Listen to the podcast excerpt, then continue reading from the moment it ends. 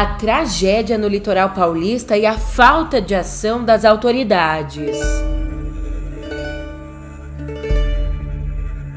Também por aqui, Flávio Dino abre inquérito para investigar caso Marielle Franco.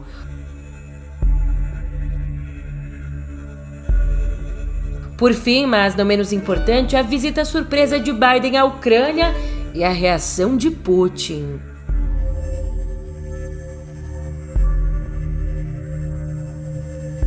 Um ótimo dia, uma ótima tarde, uma ótima noite para você.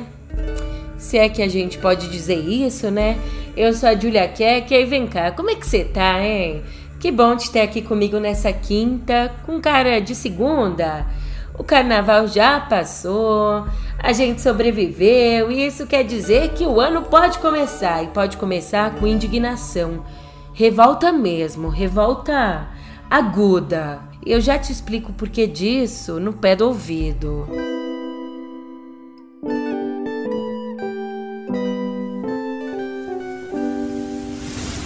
Não, escuta só que revoltante. Desculpa já voltar do feriado com essa notícia, mas o governo federal, o governo de São Paulo e a prefeitura de São Sebastião foram sim alertados sobre o risco de desastre dois dias antes dos temporais atingirem o litoral norte paulista. E quem disse isso foi o Oswaldo Moraes, o próprio diretor do Centro Nacional de Monitoramento e Alertas de Desastres Naturais, o CEMADEM, que avisou. E de acordo com Oswaldo, o aviso incluía o risco na Vila Saí, onde morreram mais de 30 pessoas. Aliás, no total, até a madrugada dessa quinta, já foram contabilizadas 48 mortes na região e mais de 50 pessoas seguem desaparecidas. No fim das contas, mesmo sabendo da previsão, as autoridades falharam em avisar a maioria dos moradores. Por um lado, representando o governo federal, o ministro da Integração e Desenvolvimento Regional, Valdez Góes, confirmou ter recebido o alerta do CEMADEM e admitiu falhas na forma de comunicar os riscos. Já o Tarcísio de Freitas, governador de São Paulo, disse ter repassado a informação aos municípios do litoral e usado os meios de comunicação para alertar a população. De fato, a Defesa Civil do Estado enviou aviso sobre as chuvas para os celulares de 34 mil pessoas cadastradas nos sistemas. 34 mil pessoas numa região que, segundo o IBGE, tem 288 mil habitantes. E segundo apurou o G1, escuta só. Como apurou o G1, a decisão da Prefeitura de São Sebastião de não divulgar os alertas foi pelo risco de afastar os turistas do litoral. A região de São Sebastião, que esperava receber 500 mil pessoas no carnaval. Nojento, né? Eu acordei com, com o barulho do baque no meu muro e já saí no portão para ver, já tinha meu sogro vindo, que a casa caiu em cima dele. Fui lá atrás ver, descalço, tudo, me machuquei todo, inclusive. Consegui tirar cinco pessoas com vida lá ainda. É, dentre elas são duas crianças, uma estava ilesa, uma estava com a fratura exposta. A impressão era que a gente ia morrer. A gente estava em casa dormindo, aí daqui a pouco os vizinhos começaram a gritar e aquele barulho, a gente acordou, foi ver na janela, já estava descendo o barranco, o morro já já estava tomada a rua todinha aqui. A gente que se tirou saindo pelos telhados, cadeira de roda, senhor de idade, os animais, tá tentando tirar, os animais ficou. E tá desse jeito, não fazer, vai fazer o quê? Como é que sai? A Prefeitura de São Sebastião, no litoral de São Paulo, organiza um velório coletivo para as vítimas dos deslizamentos de terra provocados por essa chuva forte. Aqui tem muita gente enterrada ainda na outra rua também. Mas nós estamos aí para achar os corpos dos familiares e dos nossos amigos aí também. Nojento, mas vai ficar ainda pior porque os alertas, na verdade, vêm de muito antes. Uma inspeção do Ministério Público Estadual que foi feita em novembro de 2020 identificou obras e áreas com risco de deslizamento na Vila Saí. A vistoria avaliava um plano da Prefeitura de São Sebastião para regularizar a situação dos imóveis na ocupação, ocupação que começou em 1987. E sobre isso, para cobrar providências, o Ministério Público entrou com uma ação na Justiça contra a Prefeitura. Mas agora o desastre já aconteceu. E agora que ele já aconteceu, O Tarcísio, Tarcísio de Freitas, mandou reforçar o policiamento na região depois de veículos com doações terem sido saqueados. Olha que ponto a gente chega. 300 policiais da tropa de choque foram escalados para reforçar os 80 agentes convocados desde terça. E além de evitar os roubos, essa medida também tem como objetivo garantir que as casas em áreas de risco possam ser esvaziadas. Aliás, ali a Justiça de Caraguatatuba autorizou o governo a obrigar famílias a saírem de áreas ameaçadas de desabamento. O que, que acontece? A gente está dando os alertas. E a gente nota uma, uma dificuldade grande, porque imagina o seguinte, quem não tem nada construiu aquela casa com sacrifício e a pessoa se apega àquela casa e não quer sair daquela casa, é tudo que ela tem. Aí você consegue às vezes remover a pessoa para o abrigo. Aí ela recebe a notícia que foram lá e saquearam a casa dela. Aí o que, que ela quer fazer? Ela quer voltar para casa e não quer sair mais de jeito nenhum, porque ela não quer perder o que ela tem. Então a gente está tendo uma dificuldade muito grande de convencimento. É, nós ontem é, trouxemos 80 policiais do choque para cá para fazer policiamento e impedir saques. Hoje vão chegar mais 300 policiais militares para reforçar a segurança e impedir saques. E ontem à noite nós ingressamos com uma ação na Justiça para que a Justiça nos permitisse fazer, em último caso, a, remo a remoção contra a vontade das pessoas que estão em residência em área de risco. Então a gente vai fazer uma abordagem. Veja, obrigar é muito complicado. Então a gente vai vir com assistência social, defesa civil do município, defesa civil do estado, tentando convencer a pessoa a sair. E ó, se você está mobilizado com essa situação toda, quer ajudar, pode ajudar as famílias afetadas pelas chuvas, eu deixei para você na descrição do episódio o link que mostra como é que a gente pode contribuir. Então é só clicar ali e ver o passo a passo. Falando em ajuda, na verdade, nesse caso não, não é ajuda não, é obrigação. O governo federal liberou 7 milhões de reais para ações de assistência humanitária em São Sebastião. Esses são recursos para cestas básicas, kits de limpeza, de higiene pessoal e dormitório, além de colchões e combustível. E após se reunir com o presidente Lula, o Valdez Góes disse que outros aportes para o município vão acontecer nos próximos dias. É claro que a gente fala aqui dessas medidas de contenção, mas olha só que sério. De acordo com a Associação Contas Abertas, o orçamento federal previsto para esse ano para gestão de riscos e desastres é o menor orçamento em 14 anos. Pois é, a verba desse ano está distribuída em quatro ministérios, sendo a maior parte a gente está falando aqui de 676 milhões ali no Ministério da Integração e do Desenvolvimento Regional. Já para a Defesa Civil são previstos 579 milhões e 800 mil reais. Trata-se nesse caso de dinheiro para obras de contenção de encostas, drenagem, estudos de áreas de risco, entre outras ações. E não foi só o exagero da chuva não, a falta de chuva também esteve na pauta do Lula. Depois de se reunir com ministros, o presidente autorizou o repasse de 430 milhões de reais para medidas emergenciais contra a estiagem em cidades do Rio Grande do Sul. São recursos para agricultura, desenvolvimento social e defesa civil. Para você entender o cenário, hoje, 191 cidades gaúchas estão em situação de emergência reconhecida por conta da seca. E mudando de assunto, pelo menos um alívio, uma boa notícia antes da gente mudar de editoria. Um estudo publicado na revista Nature revelou o quinto caso de cura do HIV num paciente que recebeu transplante de medula óssea para tratar a leucemia. E isso aconteceu recebendo uma medula óssea de um doador resistente ao vírus da AIDS. O homem curado tem 53 anos e foi diagnosticado com leucemia em 2011, seis meses depois de iniciar o tratamento para HIV.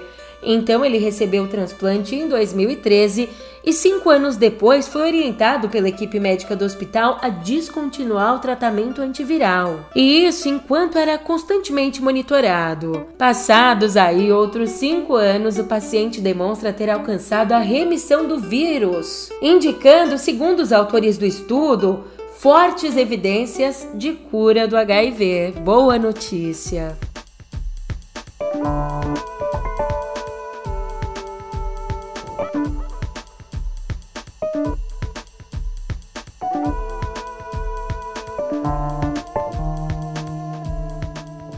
Hoje a gente abre aqui a nossa conversa em política com o assassinato de Marielle Franco, porque entra ano, sai ano e tem algumas perguntas que ainda não foram respondidas.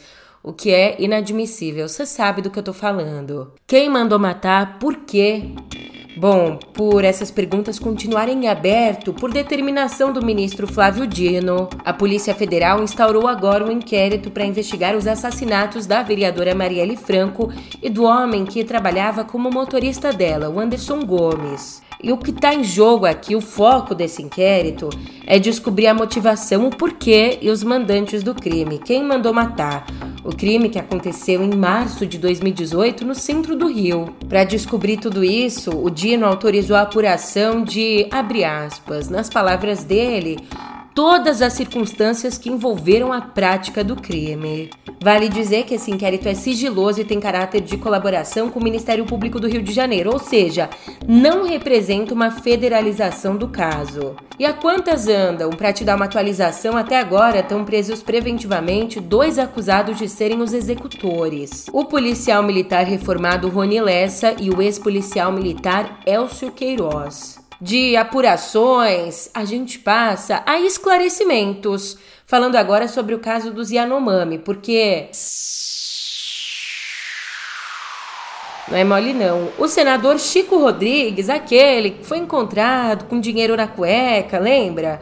Ele vai ter que prestar esclarecimentos ao Ministério Público Federal em Roraima para responder o porquê foi ao território Yanomami na segunda, em pleno carnaval. Hoje ele é presidente da comissão criada no Senado para acompanhar a situação dos indígenas. Só que ele foi até o território, não chamou colegas do colegiado e a viagem sequer foi aprovada pela comissão ou pelos órgãos competentes. Ainda para visitar o pelotão do Exército e o posto de Surucucu, o senador usou um helicóptero da Força Aérea Brasileira. E o pior de tudo é que essa ida ela aconteceu mesmo depois do pedido das próprias lideranças indígenas pelo afastamento dos senadores de Roraima da crise dos Yanomamis. É que as lideranças acusam o Chico e outros dois parlamentares de serem a favor do garimpo em terras indígenas. Enquanto isso, lá fora, tensão. Às vésperas da gente completar um ano do começo da guerra na Ucrânia, a tensão entre os Estados Unidos e a Rússia aumentou com a visita surpresa do Joe Biden a Kiev, a capital ucraniana. E dali então ele seguiu para Varsóvia, na Polônia. E na segunda, o Biden esteve com Volodymyr Zelensky e disse que ainda haverá dias, semanas e anos muito difíceis à frente. Mas mesmo dizendo isso, Biden desafiou Vladimir Putin e desafiou ao afirmar que a maior prova de que o presidente russo está falhando era aquele encontro. Ele disse, abre aspas, um ano depois a evidência está aqui nessa sala, nós estamos juntos, fecha aspas. Você acha que o Putin deixou quieto? Claro que não. A reação dele veio no dia seguinte veio quando ele anunciou em discurso ao parlamento que a Rússia suspenderia a participação no Tratado de Desarmamento Nuclear New START e ainda ameaçou realizar novos testes nucleares se os Estados Unidos fizessem isso primeiro. E esse tratado, New START, é de 2010 e ele é o último tratado firmado entre Washington e Moscou para evitar uma escalada nuclear, mas acabou sendo enfraquecido nos últimos anos, na última década, com as acusações dos Estados Unidos de que a Rússia não estava cumprindo o acordo. Aliás, ainda ontem, quando Putin recebia em Moscou o chanceler da China e celebrando ali a relação sólida dos dois países e o desejo de aprofundá-la, enquanto os representantes da Rússia e da China se encontravam, do outro lado, Biden encerrava o tour europeu no encontro com os líderes dos nove de Bucareste, os países ali do flanco oriental da OTAN. E com os líderes, o Biden classificou como um grande erro a decisão do Putin de abandonar o New START. O Putin, por sua vez, o que, que ele fez? Ele mandou um abraço ao amigo, quem ele chamou de amigo, Xi Jinping, e declarou que tudo está progredindo. Mas, Julia, qual é a posição do Brasil nisso tudo? O nosso país deve apoiar a resolução da ONU que pede o cessar-fogo na Ucrânia e condena a invasão do país pela Rússia. Inclusive, o nosso governo participa da elaboração do texto que deve ser aprovado ainda nessa quinta. E, por sugestão do Brasil, a resolução falará expressamente na necessidade de obter uma paz abrangente, justa e duradoura. Mas, mesmo condenando a invasão, o governo brasileiro também se opôs a enviar armas e munições ao governo de Zelensky.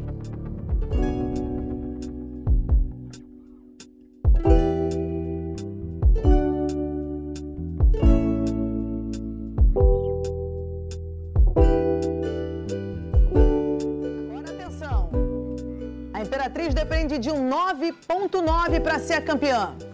Paraíso do Tuiuti, 10.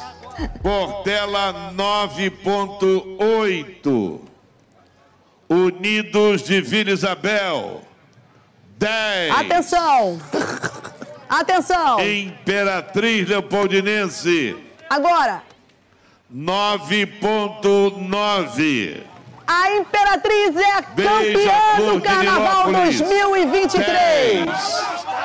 Lá eles ainda não sabem, mas os nossos computadores já sabem. A Imperatriz é a campeã do Carnaval 2023. Explode! Pode explodir na tela. E foi assim que a Imperatriz Leopoldinense se consagrou a grande vencedora do Carnaval Carioca no grupo especial. A escola homenageou o Lampião, o rei do cangaço, também as multicores nordestinas e a cultura popular.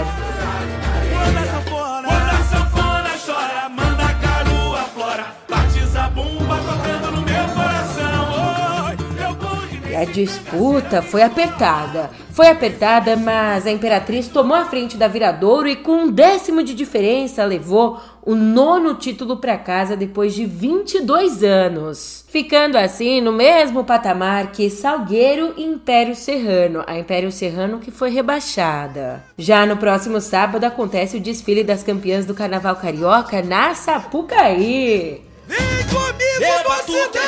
resistência,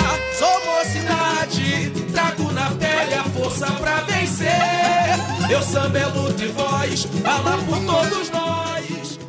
Enquanto isso, em São Paulo, a campeã foi a Mocidade Alegre, que trouxe o enredo sobre o samurai negro Yasuke. A homenagem contou como ele, saído de Moçambique, se tornou o primeiro samurai africano do Japão do século XVI. Além disso, a escola também quis, com o desfile, enaltecer a luta diária de jovens de comunidades pobres para vencer as desigualdades. Foi de fato um desfile bem, bem bonito. E portanto, com o 11 título, a mocidade empata com a Nenê de Vila Matilde como a segunda maior campeã de São Paulo. A liderança ainda está com a Vai Vai, que tem aí 15 títulos. Agora, aquele clichê: todo carnaval acaba em cinzas. Mas, bem nessa quarta de cinzas, o carnaval perdeu muito do brilho. Perdeu muito do brilho com a perda do sambista e compositor Germano Matias. Ele morreu bem na quarta de cinza aos 88 anos em Franco da Rocha, na Grande São Paulo. De acordo com a produtora do sambista Angélica Tobias, ele estava internado com uma forte pneumonia. Senhor delegado, solte esta mulher. Preciso dela cedinho pra fazer o meu café. O Germano Matias, conhecido como catedrático do samba, foi autor de sambas icônicos como Senhor Delegado e Guarde a Sandália dela. Ele criou ainda um estilo único, de cadência sincopada, usando uma tampa de lata como instrumento de percussão. E em 2021, o sambista recebeu a última grande homenagem com o álbum Partiu Zé Pelintra, tributo a Germano Matias. Um álbum que foi idealizado pelo cantor e produtor musical Manu Laffer com as músicas do sambista interpretadas por nomes como Fafá de Belém, Gilberto Gil e Zélia Duncan. Senhor delegado, solte esta mulher. Preciso dela cedinho. E agora que o carnaval passou, cá entre nós, agora que a gente já pulou muito, tá liberado se esparramar na cadeira e curtir aquele filminho, né? Então, você presta atenção aqui nas últimas estreias. You're an amazing person, Ellie. I couldn't ask for a more incredible daughter. Are you actually trying to parent me right now? Who would want me to be a part of their life? Indicado ao Oscar na categoria de melhor ator pela performance do Braden Fraser, o filme A Baleia teve suas sessões antecipadas em algumas salas pelo país. No longa, a gente acompanha a história do Charlie, um homem com obesidade severa que não consegue sair do sofá e precisa confrontar o passado, um passado que envolve uma filha adolescente e a ex-mulher. Film. It's just static frames with darkness in between. Outro destaque da semana pós-carnaval é o drama Império da Luz, dirigido por Sam Mendes. O filme traz um romance ambientado num cinema antigo, na costa sul da Inglaterra, na década de 80. Que chique! E ainda a gente tem a estreia do brasileiro Mato Seco em Chamas. Tava lembrando aqui da época que eu me envolvi numa fita louca aí com a minha irmã, a Chitara. Ela, tipo, conseguiu um mapa aí de um bagulho de, de uns dutos de petróleo que passavam por baixo da terra. Com direção de Joana Pimenta e Adirley Queiroz, a obra acompanha duas irmãs que comandam uma refinaria clandestina em Ceilândia e precisam lidar com grupos que também tentam explorar a região.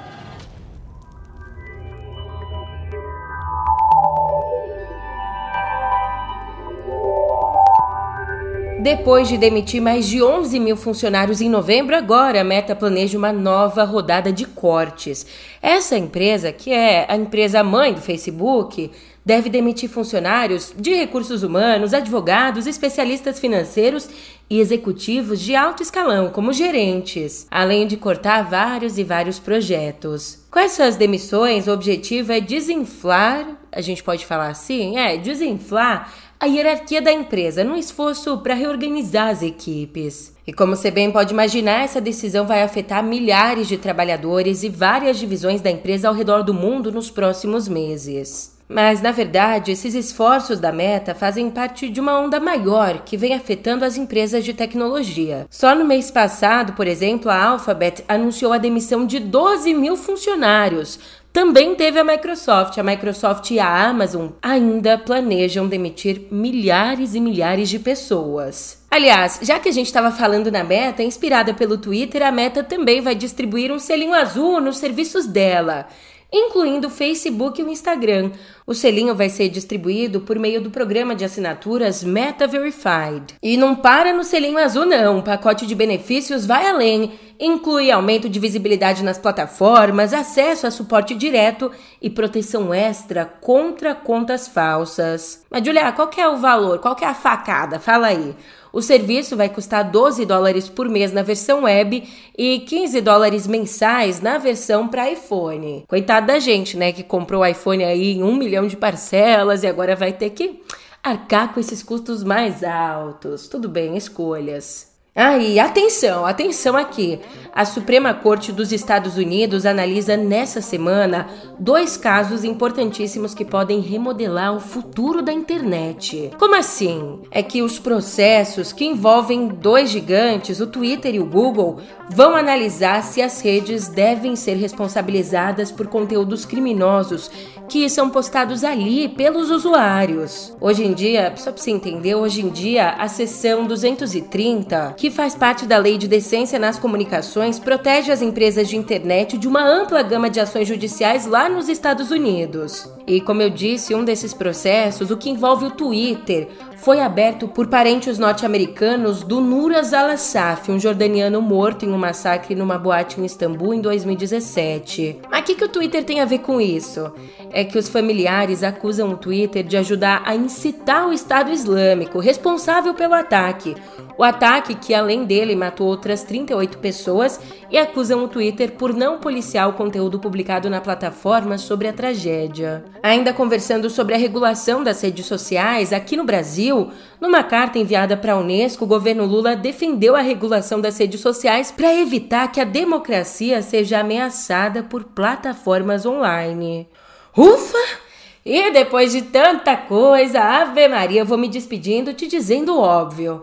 O carnaval acabou, A gente chutou o balde, agora a gente tem que pegar ele de volta, arrumar ele bonitinho, levantar, sacudir a poeira e dar volta por cima. Já já a gente se encontra. Muito obrigada pela companhia e força! Chorei, ah, eu chorei, não procurei esconder. Todos viram,